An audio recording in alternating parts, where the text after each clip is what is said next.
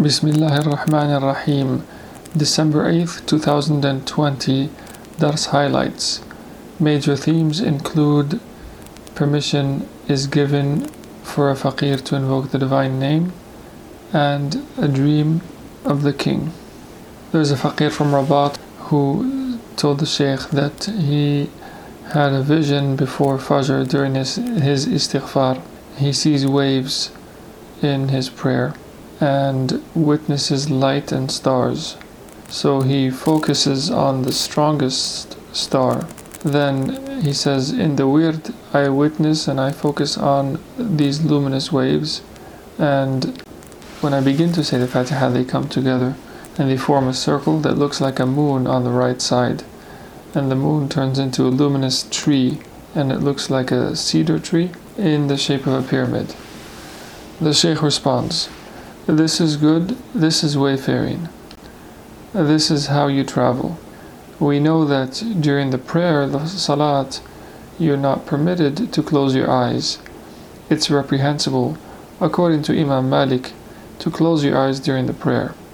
So during the prayer, you focus on the place of your prostration and you see the luminous waves as you said in your question, you see luminous waves that create semicircles, as it were, which, when they come together, they complete the niche.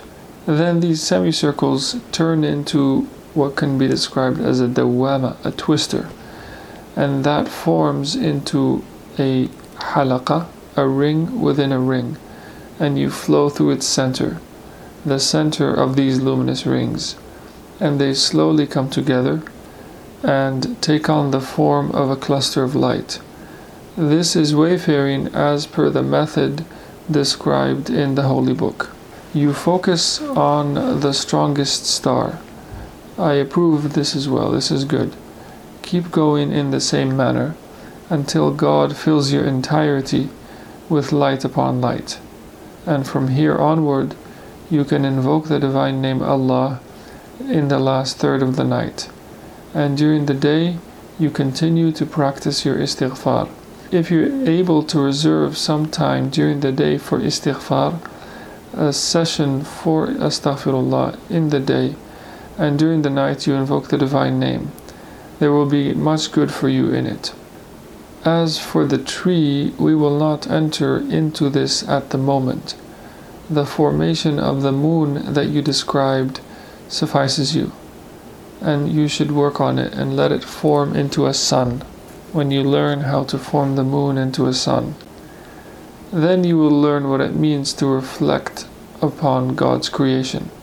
It's as though you are visualizing the reality of kun fayakun, as though you begin to fashion, to form, to devise, to originate things from nothing. They were darkness, and God made the archetypal representation of his light, the mathal manifest to you, and you devised it after it had been non existent. So learn to turn the moon into a sun, and thereby you will begin to understand tafakkur fil khalq, reflective thought, what it means to reflect on God's creation, and to reflect on kun fayakun, or to visualize the reality of kun fayakun. There was a faqir um, from Tunis who had a dream of the king. He said, I see myself going into a room, and you're sitting with a staff, you're holding a staff in your right hand. I ask for permission to pray. You give me permission. Then I roll out the prayer carpet. Then the king of Morocco sits near you all of a sudden. You speak to him and you say, Why don't you come to visit me? The king says, Sorry, you know the difficulty of ruling and politics. And then you say, That's all right. And you walk behind me in prostration. Then I see a window and it covers you in light. And I hear voices of children doing Salat al Nabi, sending blessings upon the Prophet. The Sheikh comments Setting aside the personhood of the king when you see the king or a king in a dream, the king is a carrier of a divine name. you're seeing a disclosure of the divine name Al Malik, the King. When you see the Shaykh in a dream, he is also a carrier of the divine name. The King and the Shaykh are both Majla, they are disclosure sites of names of God.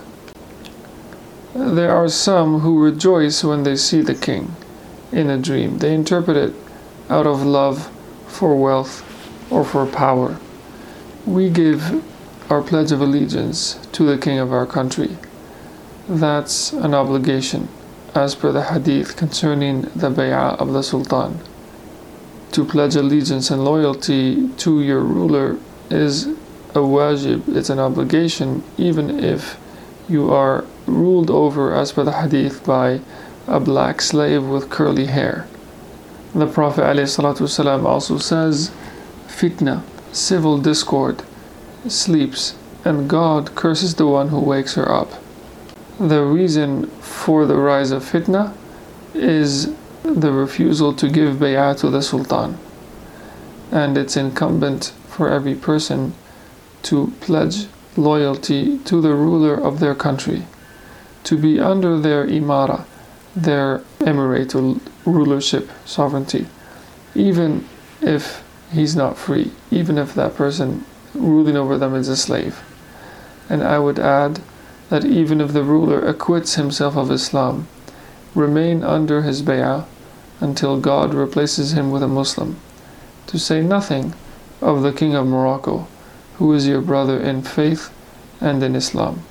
God discloses himself to Moroccans through him, and we pray for Muslim rulers to assist God's religion and to be assisted by his religion and to spread peace. If they aren't competent rulers, before we judge them, we should judge ourselves. Would you yourself really be that great of a ruler? Just think about the challenges of parenthood. Think of a father who doesn't give the rights to his children. Think of a man who is unable to balance his family obligations, to say nothing of someone who has millions of subjects. Remind yourself that when you have these thoughts, perfection belongs to God and deficiency belongs to the servant. The imperfect father himself is trying. Perhaps he fails to provide the basics for his family, for his children. It doesn't mean that he's not worthy of being a father. It's the trait of a servant to be weak and deficient.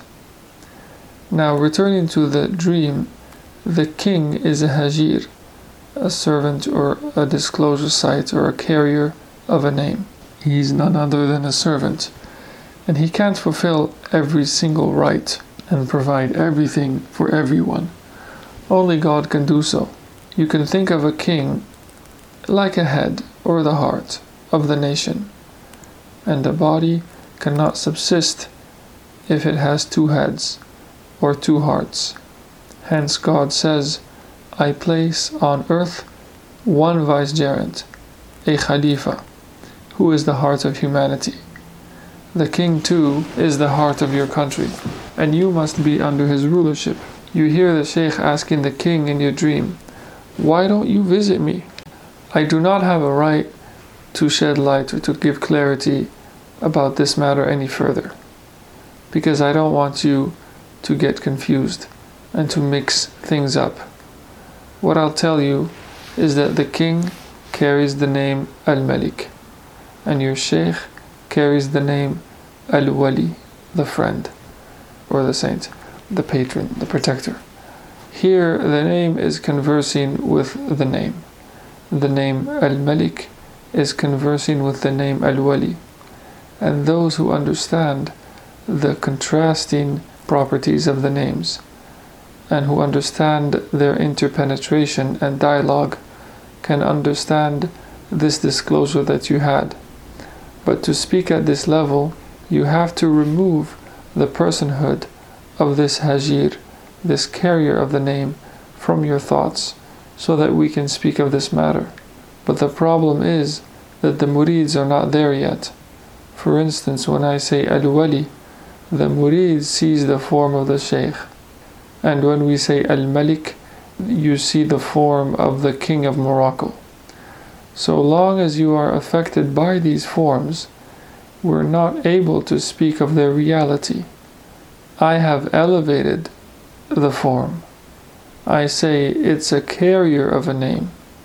I don't even say it's an athar, a trace of the name.